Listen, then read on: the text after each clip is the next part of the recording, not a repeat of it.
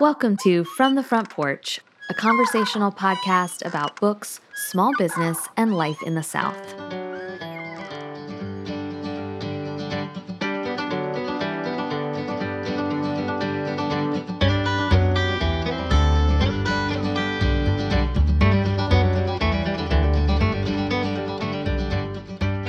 Daniel lost sight of the score, which coincided with the realization of what Britt had always been trying to convince him of that it wasn't just music that made you bigger. People did. People gave you stories. People made you expand. Aja Gabel, The Ensemble. I'm Annie Jones, owner of The Bookshelf, an independent bookstore in beautiful downtown Thomasville, Georgia. And this week, it's time for an episode of Literary Therapy.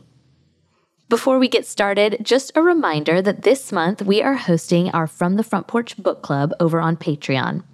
Earlier this year, we added more levels of support there, including a $20 a month level for our book club companions. This Patreon tier includes all the benefits of our $5 a month tier. That's monthly Q&A sessions, Conquer a Classic episodes, but it also adds access to our book club. These hour long meetings are held virtually over Zoom, and the book we choose comes from our staff's shelf subscription selections. We talked about Julie Otsuka's The Swimmers back in April, then CJ Hauser's The Crane Wife in August. This month, Olivia is leading our discussion of Acts of Violet by Margarita Montimore. Hop on over to patreon.com forward slash from the front porch for more information and to join us for our September meeting, which is scheduled for September 22nd. And if you're a local listener, we've got some in store events officially on the books for fall, including a shelf talk and signing on Monday, September 19th from 2 to 4 p.m. with author Katie Duke. Katie's new book, Still Breathing, chronicles her journey through grief and reinvention after the stillbirth of her daughter, Poppy. Fans of Kate Bowler and Nora McInerny will appreciate Katie's insight, honesty, and humor. It's a book about grief, but it's also a book about hope. Copies of Still Breathing are available for purchase online and in store, and Katie's signing event on September 19th is free and open to the public. We hope to see you there. Now, back to the task at hand. Every few weeks, I dive into the metaphorical mailbag and peruse your readerly hangups and bookish conundrums like a literary Frasier Crane, tackling your issues on air. If you have your own readerly riddle you'd like me to solve in a future episode, you can leave me a voicemail at the From the Front Porch website. That's www.fromthefrontporchpodcast.com forward slash contact. There's a link in the show notes too to make it super easy. You'll scroll until you see an orange button on that page that says start recording. You'll click or tap there, and voila. I'd love to hear from you. I got quite a few voicemails this go around, so if you don't hear your conundrum in this literary therapy episode, chances are your issue will be discussed in a future session. Let's listen to the first literary problem. Hi, Annie. It's Noelle from Maryland, and my daughter is getting ready to go to college this weekend. And there's a lot of big feelings in our house right now about that. Um, we're excited. She's going to be going 10 hours away from where we live. So I was thinking about trying to stay connected with her through books. And um, I was looking for some ideas for reading a book with my daughter while she's at college. She's studying trumpet. It's a dual degree in trumpet and classics. And some of her recent favorites have been Till We Have Faces by C.S. Lewis and The Secret History by Donna Tartt. And she loves all things related to France. So if you could help us out with a few recommendations to keep us connected through the next year, I'd really appreciate that. Noelle, congratulations, but also I know it is very bittersweet. I still have vivid memories of my parents dropping me off for college, and it is a family milestone and it changes the family dynamic, but it can be a really beautiful, wonderful thing too. And I know you know that. So I love this idea of partnering with your daughter and kind of keeping the lines of communication open through books. And I also know college is a lot. and so I wanted to pick books that wouldn't overwhelm your daughter too much uh, because she may have a full course load and maybe she's reading a lot for school. And that was one thing I wanted to mention to you. It sounds like your daughter is pursuing a degree in the classics, or at least partially in the classics. And so she may be reading quite a few works of literature for her coursework. And I think it could be fun for you to read alongside her any books that maybe she recommends or books that she's reading that she's really loving in school. I just remember reading several books through my Great Books program and during my college experience. And that's part of the reason Jordan and I bonded so strongly and wound up falling in love was because we were discussing these books together. So I think you could wind up sharing in your daughter's coursework and reading alongside her as she kind of completes her degree. So that's one option I wanted to present to you that if she's reading books in the classics program that appeal to you, that could be really fun. And then when she comes home for holidays or for long weekends, you could kind of talk through those things together. However, I do think it's a good idea to read something kind of fun and different, but I also wanted to incorporate your daughter's interest, whether it was France or pursuing the degree in the classics or the trumpet. I tried to think about what books you guys might enjoy together and books that might be relatively easy for her to complete while also reading for school. So, the first book is the book that I mentioned at the very top of the episode, which is The Ensemble by Aja Gabel.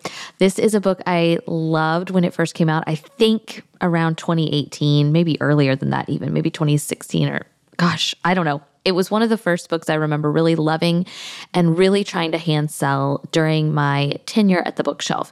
I also bonded with Kate, who's the former, she's a current manager at Bookmark. She's a former employee of the bookshelf. And she was a musicology major and she'd come to work at the bookshelf. And so I really loved this work of literature, shared it with Kate, who wound up really loving it from a musicologist perspective. So the book is about a group of students who form an ensemble together and they wind up continuing to perform after graduation and what does it look like to continue to pursue this thing that you love after college in this group of people that you love? And what happens when it maybe starts to fall apart? Or what happens when people start to pursue other interests or other career opportunities? I loved this book. I think it would tie in a lot of your daughter's interests. And it's pretty short, so I think it would be relatively easy for her to read as well. Then I thought of Olympus, Texas by Stacey Swann. I also thought of Circe by Madeline Miller. Um, both of these appeal to your daughter's interest in the classics. These, in their own way, are kind of retellings of Greek myth or Greek mythology. Olympus, Texas, it's a little more subtle. Circe is pretty much a retelling. And so it depends kind of on which direction you want to go. But I thought both of these were really accessible, really easily readable, and could also tie in with some of the studies your daughter is doing. Next, I thought of John Green's essay collection, The Anthropocene Reviewed. I like this one because perhaps your daughter might have more time to listen to a book than she might have to physically read it. And this is a great audiobook. Really fantastic audiobook. You could read and discuss one or two essays at a time. There would be no real time frame on this. I like essay collections for people who are really busy, whether it's busy new moms or busy new college students. And I think this could be one that you all could read in pieces parts and not lose any of the beauty. Because of your daughter's interest in C.S. Lewis, I also wondered if she had read the Space Trilogy. Jordan and I love the Space Trilogy. Interestingly, we read the third in the trilogy in college, but the first book in the trilogy is called Out of the Silent Planet. These are, yes, a little bit sci fi, but if I can read them, believe me, you can read them. I am not a huge science fiction fan, but I really liked these books. And I thought it was interesting looking back that our Great Books program required us to read the third in this series, which means perhaps that you could read them out of order or that you could read them spaced out, no pun intended, that you could read them kind of spaced out over a period of time and nothing would get lost in that transition. Okay, and then the last book I thought of is a new work of historical fiction. I think I've mentioned it on From the Front Porch before, but it's called The Paris Bookseller. This is by Kerri Maher. I have not read this book, but I think it sounds like a fascinating deep dive into the history of Shakespeare and Company, which is the famous bookstore in Paris, France. And the history of that bookstore is deeply tied into the publication of the novel Ulysses by James Joyce. And so this to me would encompass a lot of your daughter's interests because it's historical fiction. I think there would be a rootedness to the research and to the history of the bookstore and this work of great literary fiction, but it also would tie into your daughter's interest in France and I think would be pretty easily readable and enjoyable. So, those are my recommendations, Noel. The Ensemble by Aja Gabel, Olympus, Texas by Stacey Swann, Circe by Madeline Miller, The Anthropocene Reviewed by John Green, C.S. Lewis's The Space Trilogy, starting, if you want, with the first book, Out of the Silent Planet, and The Paris Bookseller by Kerri Maher. I love this idea so much. This was a delight to think through. And I just hope your daughter is having the best time and that the transition has not been too difficult for your family. Hi, Annie. This is Susanna White from Tallahassee, Florida. I've got a bit of a heavy literary conundrum today. I'm an avid reader and love sharing book experiences with my friends and family. It's so fun to laugh about books, debate about books, whether you love it or hate it. Well, I've got two unread books on my shelf that were loaned to me by people who have since passed away. I feel very conflicted about reading them. On one hand, I think I'll feel closer to the person since they really loved the book. But on the other hand, what if I hate it? and who will I talk to about it if I loved it as well? I feel like books can be so personal, which can be really uplifting when there's a positive emotion associated with it and so gut wrenching when it's a sad emotion. I don't really think there's a right answer here, but I would love to know how you might handle this scenario. Susanna, I loved this question and it broke my heart into a million pieces. I feel I find myself very tender these days. I don't know if it's the pandemic of it all, or just as we kind of change seasons and work our way into fall, even though it feels nothing like fall locally, as Susanna from Tallahassee knows. but I find myself very susceptible to tears. And your question really moved me. I have a lot of books on my shelves that were either given to me or loaned to me by people I love who have now passed. And I thought about this and I thought, what would I do? And I think if I needed something to read, I would read them. So if I was in a reading slump or I didn't have a book that I was just currently reading and loving, I think I would read these books as a way to honor the people who gave them to me. And it sounds like if they're the book people that you are, then they would love if you didn't like their book. Like like do you know what I mean? Obviously we all hold our book book preferences and our book opinions very close. But I think book people are very comfortable with debating and discussing books that one of us might love and one of us might hate. I think that's the very nature of book clubs. And it sounds like these people in your life were really bookish people. They loaned you these books. They obviously cared deeply for the books, but they cared even more for you. And so I think even if you read these books and you wind up really hating them, you will still feel a communion with these people who you love. And I can think of nothing better. So I think I would lean toward reading them. Now, I don't know that I would totally turn my reading life upside down in order to read them. I really do think I would kind of wait for the moment when these make sense, whether that's again because I'm in a reading rut or because I don't have anything else that's really getting my attention. I think I would just pull these off the shelf when I'm feeling lonely or when I'm missing these people. It to me it's almost like you get to go out to coffee with them even though they're not here by getting to read these books that they loaned you. So I don't know that I would read them as I would read just any other book that I pulled off my shelf. I I think I'd wait for the right for the right moment, whether that's the moment when you're missing them the most or the moment when you might normally be going out to coffee or dinner with them, but they're not here. And so you can't do that. But you can do the next best thing by reading something they loved. And so that is what I would do in order to honor them, to bring a little bit of peace and comfort and joy to my life, um, to the memory of them. That is the direction I would take. I don't think there's anything wrong. I think you're exactly right. There's no wrong answer here, right? You don't have to read them. No one's forcing you to read them. And certainly there is always, there is always probably the simmering question of, but what if I hate it? But I think, again, if you hate it, that's okay. Picture yourself discussing it with them and debating it with them and, and, talking about it while sitting cozied up on a couch together. So that is my recommendation and advice. Books in their best are ways to communicate. They're ways to open doors. They are ways to bring us closer together. And I don't think death changes that. And so, one of the reasons I'm a very sentimental person, I'm not the world's most emotional person, but I am extremely sentimental. And there are books on my shelves that I've never read.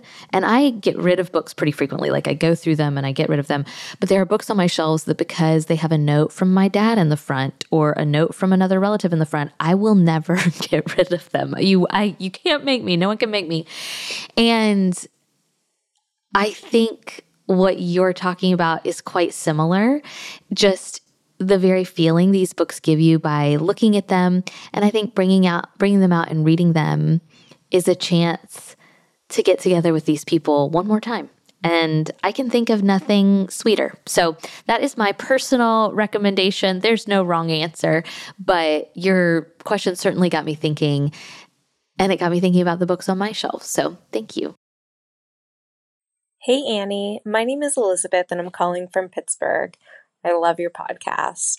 I have perpetually struggled with my reading memory, and it's getting harder for me to recall settings, characters, even basic summaries after reading a novel lately. I think it's mom brain. I've thought about starting a book journal, but don't know where to begin. Do you take notes when you read? If so, do you follow a particular format? Any tips on strengthening one's reader memory appreciated? Thank you.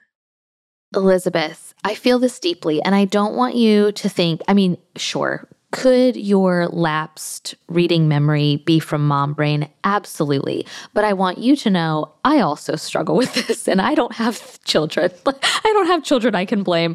Um, I think this happens a lot, especially if you're an avid reader. If you're reading a lot of books, I don't know how we can keep up with them all. I have literally, I think it was the book Prep by Curtis Sittenfeld. I literally started reading that book. I think I made it probably 50 pages and thought, wait a minute I've read this before. Like, but it took me 50 pages. And so don't feel like you are the Lone Ranger. You are not alone. I think this is a pretty common conundrum.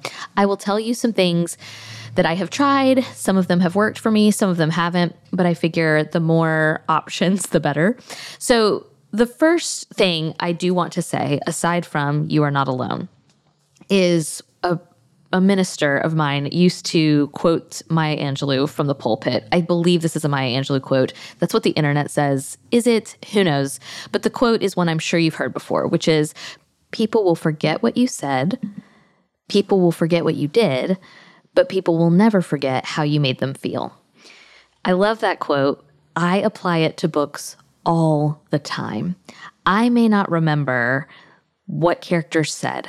I may not remember what characters did, but I will for sure remember how a book made me feel. And I think that is okay.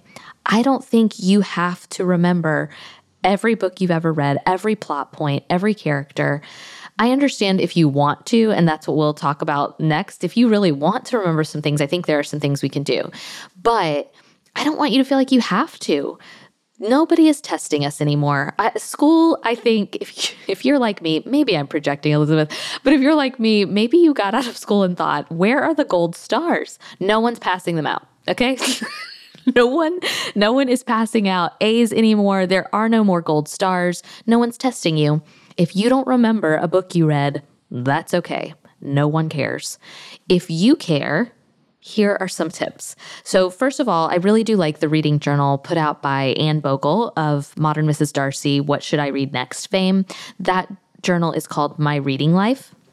I like it because there are just enough prompts to kind of spur you on to have to remember like who who were the characters that I really loved or what plot point, what climactic moment do I want to remember? What quote was memorable? So I like that it's a little bit of a guided journal and it's not just you staring at a blank page wondering what you're supposed to write. So I like a book journal. Now I personally can't keep up with one. I this is my own personal conundrum which is too many too many things, too, too many things to keep up with. But I do like the reading journal by Anne Bogel called My Reading Life. That's one option if you prefer like a physical journal. There is an app that I started using at the beginning of the year called Storygraph. Ask me if I've used it since February 2022. No, I have not. However, at the end of the year, I do think I will use it. So, Storygraph is essentially a tracking mechanism for your books. I think it's supposed to compete a little bit with Goodreads. It is, you know, Goodreads is affiliated with Amazon. Storygraph is kind of its own independent thing. So, it's to help you track your reading. At the end of the year, you can see how many books in a particular genre you read or what have you. It kind of shows you some stats, which I love and I find fascinating. So, I have not been good about keeping up with Storygraph through the year, but at the end of my year, I think I will go in and try to plug in those book titles. How do I keep track of my books that I've read? Instagram. Will that always be the case? I don't know. I, I don't know. but as someone who didn't want one more thing, I was already on Instagram. I didn't want Goodreads. I didn't really I wasn't good at keeping up with a physical book journal. So Instagram is how I've chosen to keep track of my books. I don't know if that will always be the case, but that is where I keep track. I also write the titles in my notes app. I just write down the title and then when it's time for me to do my review, I kind of this isn't really on purpose, but it kind of is now. What happens in my reading life is I finish a book, I'll write down the title in my notes app. And then a few days later, I will think, okay, I thought that book was five stars. Do I still think it's five stars? I thought that book was three and a half stars. Do I still feel that way? I like to kind of evaluate my feelings and see do I still feel the same way about the book that I did when I finished? And then I will write up a little review in my notes app.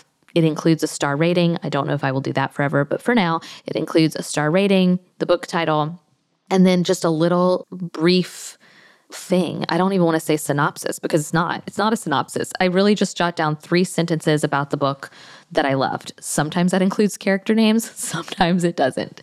And that way I have a little record of what I read, often why I read it, how it made me feel, and what I thought. It's, again, the, not long at all. My book reviews on Instagram used to be more lengthy, and I know some lovely people, including my dear friend Hunter, who write these really beautiful reviews about the books they read. I love that. I don't do that. I literally write three sentences, uh, if that, like three phrases. I write three little phrases, semicolon those things together, and post my review. That's kind of how I keep track. I like keeping track through the notes app on my phone and then ultimately putting their full review on Instagram. One of the things I loved about former reviews I have done in previous years is I do love picking a quote from each book. I think you can tell that by the way we introduce each episode of From the Front Porch. Um, but there is something about finding a quote that I really loved. And so even today, when I led the episode with the quote from Aja Gabel's The Ensemble, I hadn't read The Ensemble in years, but I went back to my physical copy, sure enough, found some quotes that I had marked. And that was a really lovely way to revisit a book, even though I do not remember a single character's name from that book. I don't I don't remember anything about that book it, except it was about a group of friends. They played music. The book struck me in a very deep way. It has a beautiful cover the writing is gorgeous. The end. Those are the things I remembered about that book. So, first up, you are not alone. Lots of people struggle with this. Second of all, it's okay. You don't have to remember everything about a book. No one is grading you. And then, third, if you, for your own sake, want to keep track of your reading, I like My Reading Life by Anne Bogel, Storygraph as an app, or just using your notes app and an app you already use. And maybe you don't even need public reviews. I partly post public reviews because of my job. I think I'd do it anyway um, because I did it pre bookshelf, but maybe you don't even need that part. Maybe you can just have a notes app. Then you don't even have to have anything else on your phone. It's just keeping track of your reading through an app you already have downloaded that basically already came with your phone. So, those are some tips and tricks, but I mostly just want you to know yes, me too. Hi, Annie. It's Casey from Orlando. I love literary fiction. It's one of my favorite genres, and I know it's one of yours as well. One issue, though, that I'm having with the genre, um, because these books are less plot driven and more slice of life, sometimes I'm taken off guard by content that I wasn't necessarily anticipating being in, in a specific novel, specifically like sexually explicit content, whether that's of abuse or assault, or just um, content that's a little bit more open door than I, um, that's to my taste. I was wondering if you had any tips on how to predict if a literary fiction novel will have this kind of content I'm a little better at doing this when it comes to genre specific books like romance or uh, mystery. I can kind of tell whether that's by knowing the author or by the words that are used to describe a book, whether it's going to be open door or not. But I'm having a harder time with that with literary fiction. And also, if you have any authors that you love that tend to be more closed door or just stray away from sexual content in general, I'd love to hear those. Thanks so much. Casey, this is such a good question, and this is so hard.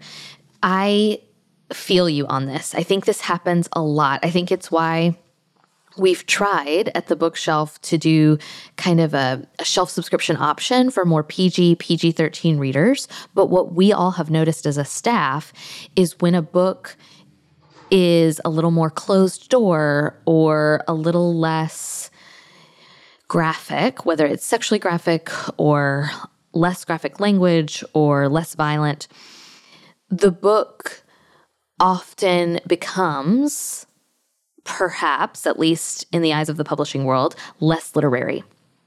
And so it is a real challenge for Nancy and my mom who pick those PG, PG 13 shelf subscriptions. It's a real challenge for them to find something that is still beautifully written, still very compelling, still a great story, that also kind of abides by these parameters of being maybe for the more sensitive reader. So I think this is a problem a lot of people face. And uh, sometimes at the bookshelf, we get asked, like, is there a rating system for books or is there a website I can go to? I think you can go to Common Sense Media and they will frequently update about books specifically. But other than that, there's not a lot of resources. And the other thing as a reader you know we don't want to be spoiled right? We don't we don't want a book to be ruined because we're trying to figure out if it's too graphic for us. And so i think there's just a lot kind of wrapped up into this. And so i thought okay what what do i do and the reality is, and I'm going to use the example of a book I really, really love, and I don't consider it graphic, but there is more sexual content in the book than I would have guessed from the outset, and that is Matrix by Lauren Groff. I love this book. I stand by my love of this book. I do not find it particularly sexually explicit or graphic, but it certainly was more sexually graphic or explicit than I anticipated in a book about nuns. You know what I'm saying? so so I do feel you, Casey. Like you're not this is not your imagination. I do think this is this is true. Well, you're where you will be reading a book of literary fiction and all of a sudden there might be an assault or um or some kind of graphic violence that just is not alluded to in the blurbs or not alluded to in the reviews. I do think people are getting a little bit better about this. I remember, for example, and this isn't fiction, but CJ Hauser's The Crane Wife had a list of triggers and content warnings. And so I do think we're going to start to see a little bit more of this that might help readers. In the meantime, I think it's okay to put a book down. I know we don't like saying that, we don't like hearing that, but I think it is okay. Like if a book isn't for you, you can put it down. I also think there's a way to move past it. I a book that I loved uh, and I'm I try I'm trying to remember the publication date, but I, I'm not quite sure. But there's a book called Fire Sermon by Jamie Quatro. It's a book I sent out for, as a shelf subscription a few years ago. Um, I did get a copy of that book sent back to me with a with a very strongly worded letter. um, which I can laugh about now because that book is quite sexually explicit. And I finished that book and thought, wow, this book is beautiful. The sex scenes make sense, and the book isn't about those. And so, and so I loved it. But I think my brain, and I think my brain does this a lot actually. I think my brain just kind of glossed over certain scenes, and it did not occur to me, oh, this is pretty explicit. And for a reader who doesn't know what they're getting into, this is a little bit much. And so I think this happens in literary fiction where we get so caught up, I as a reader get so caught up in the beautiful writing, the gorgeous storytelling, the profound, compli- profoundly complicated characters that I forget and, uh, and am unable to give proper content warnings or trigger warnings. Also, I'm not always the world's most sensitive reader. So I, I, guess what I'm saying, Casey, is this isn't your imagination. I do think this happens, but how can we how can we help you? And your question at the end is the one I feel most capable of answering, which was, okay, maybe you can't help me figure out how to find a book that is more PG or PG 13 in nature but are there literary fiction authors who do this well? And that uh, that I can for sure answer for you because yes, there are some literary fiction writers and and if you're at home wondering what is literary fiction, this is so difficult and it's not something I ever would have known had I not entered the book selling world. But I think there's kind of a sliding scale of commercial fiction. And when I say commercial fiction, I'm talking about commercially accessible maybe the most obvious example of this would be John Grisham, James Patterson, that those are commercial writers who write for the masses. And I don't mean that in a derogatory way. I think that's amazing. So they're writing for maybe the wider world, like as many readers as possible. And I think literary fiction is on the other end of that scale. And literary fiction is perhaps a bit more niche and is really critically successful. So mm, critically acclaimed, so well reviewed literature. And look, some commercially accessible books are definitely well reviewed. So that's why I say it's kind of a sliding scale. But if, if you're at home wondering, what's literary fiction? Literary fiction is really well reviewed, award winning. Think of blockbuster popcorn films versus like indie films if you if you like movies that's kind of a the best way I kind of know how to explain it. So, literary fiction is kind of on the other end of that scale, kind of like an indie movie or something like that.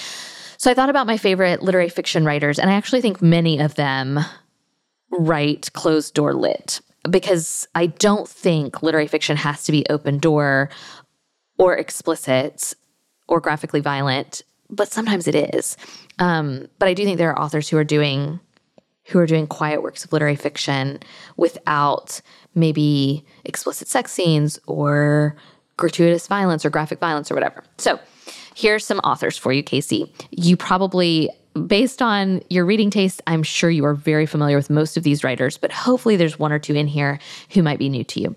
So, Maggie Shipstead is the first one. We are going to talk a little bit about Maggie's work in the next literary conundrum, but Maggie Shipstead, I think all of hers certainly fall into this category, but The Great Circle is her most recent. Her collection of short stories actually is her very most recent, and, and I started that collection and really liked it. So I think she would be a good author for you to try if you have not already.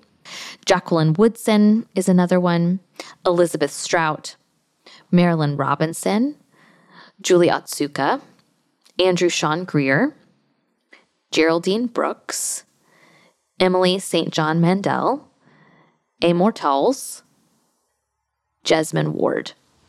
Those are some just off the top of my head, looking at my own shelves, thinking about authors I really love, thinking about works of fiction that I really love and respect. All of those authors are writing beautiful, critically acclaimed works, but there's nothing in those books or in most of their books where I kind of gasp or think, "Oh, that was unexpected" or whatever or what have you. So, those are some authors, Casey, that I think you could could start with.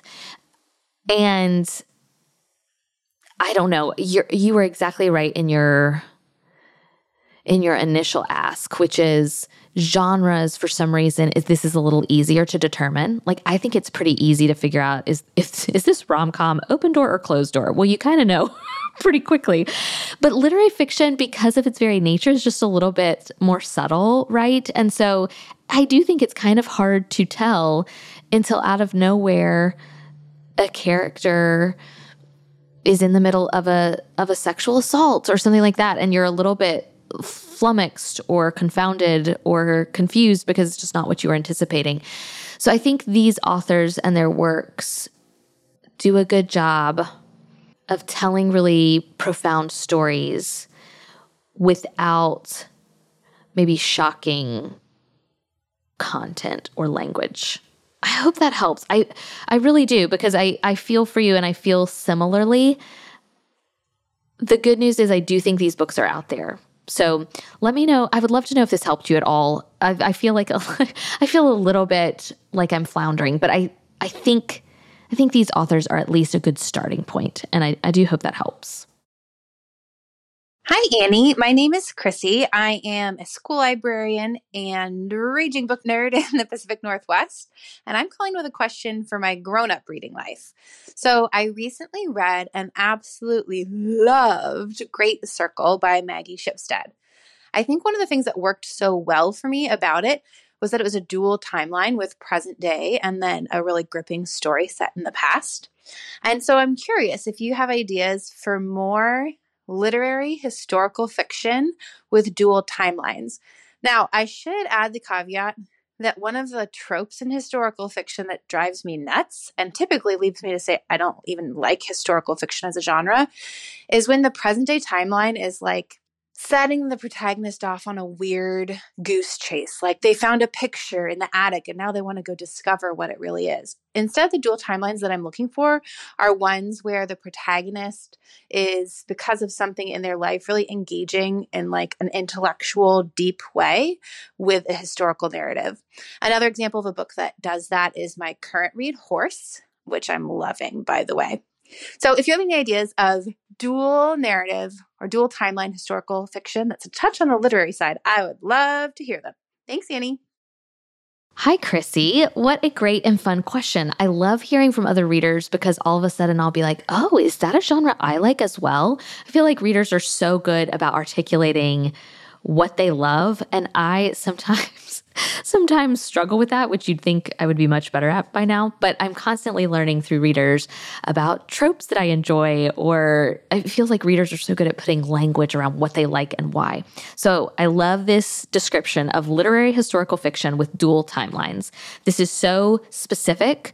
I love it. I already am picturing like you could do an a display in your library. I could do an end cap because this is so specific and yet I know exactly what you're talking about. And that and so this was a very fun exercise for me. Some of these authors I believe you will probably already have read or be familiar with, but I still wanted to just go through my list. So the first author of course that comes to mind and I think almost all of her books fall in this category is Kate Morton. I have not read a Kate Morton book in years, but I recall really loving her a few years ago, particularly the book The Secret Keeper. Now, I do think a couple of her books get a little close to your one kind of critique point or criticism point, which was you didn't want people who like discover something and it leads them backwards. And I do think Kate Morton does occasionally play with that trope. But I think she's a great writer. I think she writes really beautiful historical fiction, and frequently there is a dual timeline narrative there. I also like Fiona Davis. She doesn't do this always, but I know she did this in The Masterpiece, which I really loved. I also like Fiona Davis a lot. I think she does a lot of research. You can kind of tell her journalistic background into her historical fiction. She obviously has done the work, and I like a book that's really well researched and well thought of. So, those authors just immediately kind of came to mind. Whether or not you would classify them as literary historical fiction, I do not know. But I certainly think those writers are doing some of what you are asking for. The next book I thought of immediately was The Many Daughters of Afong Moy. This is by Jamie Ford. It is his latest book. I love this book. I've been talking about it since I read it, I think back earlier this winter, maybe January or February. I think it'll be, if not in my top 10 of the year, mm, will it be in my top 10? It's a really good book. It's, re- it's a really good book. Now, forget dual timelines. There are multiple timelines happening here, and that may not be exactly what you're looking for, but I was never confused by the multiple timelines. I liked that it was rooted in this historical figure of Afong Moy, who was the first Chinese woman to set foot on American soil. So she kind of roots and grounds the story, but then the story covers multiple generations in the same family. And so you get a variety of timelines kind of going back and forth. And I loved that. There's even kind of a future timeline that I really liked and appreciated. I just think the writing is great in this book. I do think it would qualify as literary historical fiction. And it just depends on how many how how many timelines you wanted. But I really do like this book and I think it qualifies. The next book is one I have not read, but I've been very curious about since its release, and that is Of Women and Salt by Gabriela Garcia. This is a book about a Cuban immigrant family. It goes back and forth between present day Miami and even some detention centers along the border, and then also 19th century cigar factories. So the main character decides to take in a neighbor's, I think it's a neighbor's daughter after the neighbor is detained. Um, and so she takes in this daughter, but she herself is grappling with addiction. So she goes back to Cuba to kind of c- converse with her grandmother and to figure out her family's history. All of these books, and I don't know if the Great Circle did this, but all of these books and books that I really find myself gravitating toward this year deal with a kind of family and inherited trauma and also inherited joys and like the things that are passed down from generation to generation. And so that's another kind of through line that I find myself really attracted to. And Chrissy, maybe you do too. But of Women and Salt, I think would be a perfect read along after Afong Moy or there's a new book coming out this October called Signal Fires by Dani Shapiro. All of these books to me kind of relate to one another. So that's Of Women and Salt by Gabriela Garcia. Another backlist title would be The Great Believers by Rebecca Makkai. This goes back and forth between 1980 Chicago and the AIDS epidemic and then present day Paris. A book that one of our staffers, Nancy, read and loved, I think it was even one of her shelf subscription selections, is The Lost Apothecary by Sarah Penner. This goes back and forth between present day London and then 1791 London. I know that's very specific. Um, but Nancy wound up picking this book for her shelf subscription. And then she also sold it to her book club. And so this is a good book club kind of conversation starter. She really liked this book. Earlier this year, I read Black Cake by Charmaine Wilkerson, and I think this qualifies. I don't know if you've read this one yet, Chrissy, but this goes back and forth between present day California and then the Caribbean islands. So the two, it's really a sibling story to me at, the, at, the, at its heart, but this, these two siblings return home after their matriarch dies, after their mom dies, and they find a black cake, like a traditional Caribbean black cake, in their refrigerator.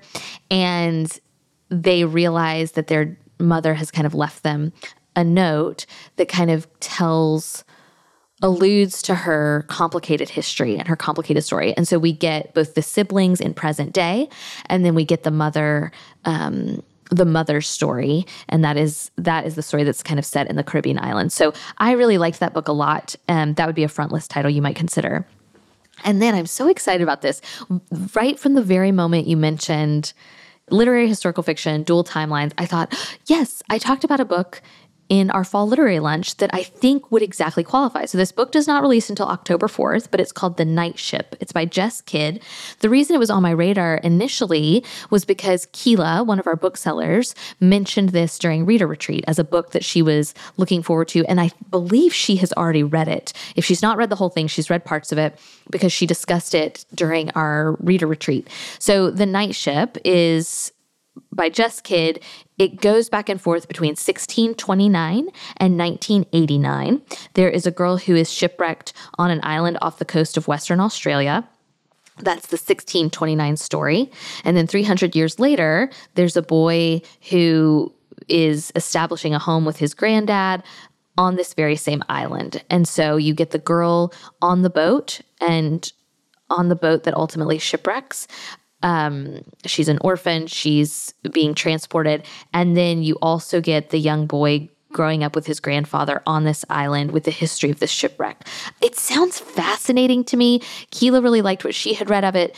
And right when you mentioned the Great Circle and kind of that back and forth, I thought, this might be another one, Chrissy, that that you could really enjoy. So that is The Night Ship by Jess Kidd. It is a pre-order title. It comes out on October 4th. Though as a librarian, you might get you might have access to some early readers. So the Night Ship by Jess Kidd. I'll go through those one more time. Basically, authors Kate Morton and Fiona Davis, The Many Daughters of Afong Moy by Jamie Ford, Of Women in Salt by Gabriela Garcia, The Great Believers by Rebecca Makkai, The Lost Apothecary by Sarah Penner, Black Cake by Charmaine Wilkerson, and The Night Ship by Jess Kidd.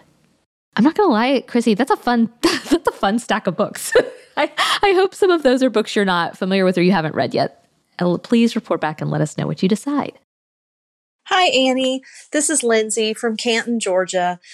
And this summer, I have just really zoned out on summery rom coms. Um, I'm a teacher and had some stuff going on in my personal life earlier in the year, and that just was all my brain could handle. Normally, I enjoy literary fiction and mysteries and thrillers, but it's been a summer rom com summer all year. So, I want to know what you think I should read for the fall. Are there any fall rom coms that you know of? Should I maybe try to get back into mysteries again?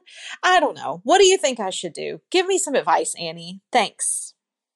Lindsay, here's what I think. I was all ready to help you and transition you back into the genres you loved. I was ready to recommend some fall mysteries. And then I thought, no, no, Lindsay, ride this wave. Ride this wave. Read what you want to read for now because there may come a day, and it may not be far from now, when you are burnt out on this kind of literature. And so I have decided to provide you with fall rom com recommendations because I just think eventually your reading life will return to its baseline. Or if not return to the baseline, it will the pendulum will swing back the other direction. I really do believe that. I think the pandemic has messed with all of us in so many ways. And some of those ways are deep and heavy, and some of those ways are light and only only are affecting what kind of pop culture we're consuming. I myself feel like I have run the gamut. I could not read literary fiction, which is one of my favorite genres. I feel like I couldn't read it for months and months. And now this year, I cannot I can barely finish a rom com. so, and so I feel as someone kind of coming out from that, I just feel like, why don't you just enjoy it while you can? Because your reading life may return to a different spot sooner than you think. And so let's just enjoy it. Rom com summer all year long. I, I just, I'm ready to help you with this. So let's talk about rom coms. I immediately thought, of course, of our beloved Kerry Winfrey. We love Kerry Winfrey. We love the books that she writes. I like them because they are frequently closed door. So they're books that I can easily hand sell or pass on to, to varying customers. Um, but two of her titles in particular feel very cozy to me and very fall. And th- those books are her two most recent books. That's Very Sincerely Yours and Just Another Love Song. Very Sincerely Yours came out last year. We're talking small town toy store, Fred Rogers, cardigans and loafers. That's the vibe of Very Sincerely Yours.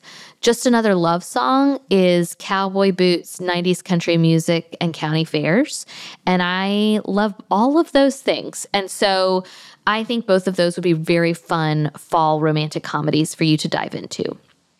I also immediately thought of a backlist young adult rom com that I really loved called Tell Me Three Things. This is by Julie Buxbaum. If you like the movie You've Got Mail, this is a very fun comp to that. I have almost convinced myself that it's time for a reread of this book. I picked it because it the setting is back to school, even though it's set in California, so it's not maybe New England with crunchy leaves. Instead, instead it's set in Los Angeles at a private school.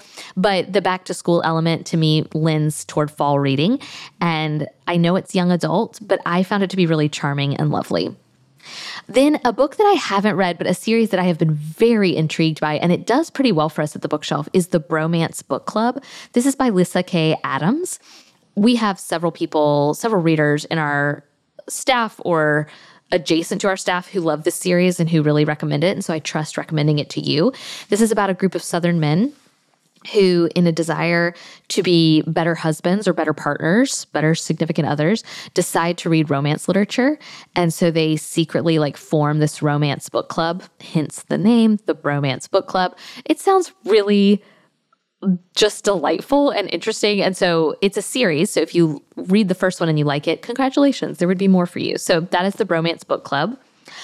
Last fall, I read the romantic comedy Well Matched by Jen DeLuca. This was a book I picked up while visiting a friend in Chicago, and it's set at a Renaissance fair. It felt very fall, almost Gilmore Girl vibes to me. There's a single mom. This is apparently a part of a trilogy. I did not know that going in.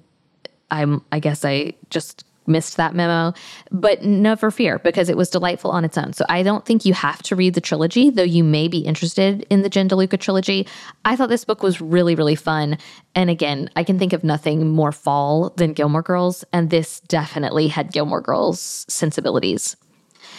Okay, then I'm very curious about this new book. It came out this month. It's called The Most Likely Club by Elyssa Friedland. I mentioned it, I, I'm pretty sure, on the new release rundown episode, but this is a book that's not necessarily a romance. So it might be a little different, but that could be good for you, like to read something just ever so slightly different. So this is a book about four friends who they're approaching their 25th high school reunion and they realize that their senior superlatives that they earned they really have not lived up to those expectations and they set out on a mission to each accomplish the things that would make their senior superlatives be true. I just think this is a very funny premise. I've not read it. I'm not um I've actually not read any of Elyssa Friedland's books, but they look really, I feel like I keep using the word charming. They look really welcoming and enjoyable and good for cozying up on a fall day. And I like the back to school again the school element to me helps with that fall atmosphere so that is the most likely club by Elyssa Friedland honey and spice by bolu babalola is a new book that came out this year. It's set on a college campus. It's kind of a love story between two people who should kind of hate each other, but instead they fall in love. There's a campus radio program. I just think the campus setting makes this a perfect fall read. I read earlier this summer A Lady's Guide to Fortune Hunting by Sophie Irwin. This is more closed door Regency romance. And I I read it this summer and really loved it, but I do think like my mom, for example, I'm pretty sure watches Pride and Prejudice every fall. Like I do think this is just a good Regency era lit is fun to read this time of year. So, A Lady's Guide to Fortune Hunting. Nancy read and loved earlier this year The Bodyguard by Katherine Center. That does look really fun and looks like it could be a fun one to read or pair with just another love song, the Kerry Winfrey. Releasing later this fall is the book Angelica Frankenstein Makes Her Match. This is by Sally Thorne, who you might recognize from the book The Hating Game. I am so intrigued by this premise. So this is about a it's a retelling of Frankenstein, as you might have guessed from the title.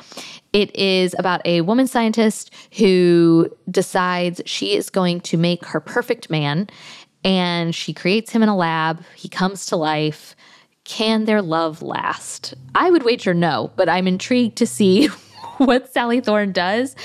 And I I have had very little luck with seasonally specific romances. So your your rom-coms about witches, your rom-coms about Halloween. I struggle with those a little bit but I am very intrigued by this one. So I will be anxious to see if this one makes it onto your TBR, what you wind up thinking about it.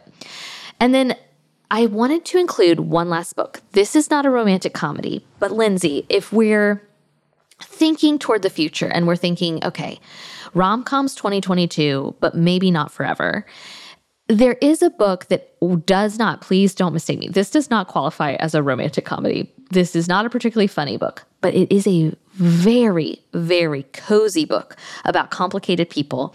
And I just remember reading it and wishing I was reading it in October. I know that sounds silly, but it's true. The book is This Close to Okay by Leesa Cross-Smith. Again, this is not a particularly funny book. This is a book dealing with complicated issues of mental health and suicide, but It is, to me, a pretty hopeful book when it's all said and done.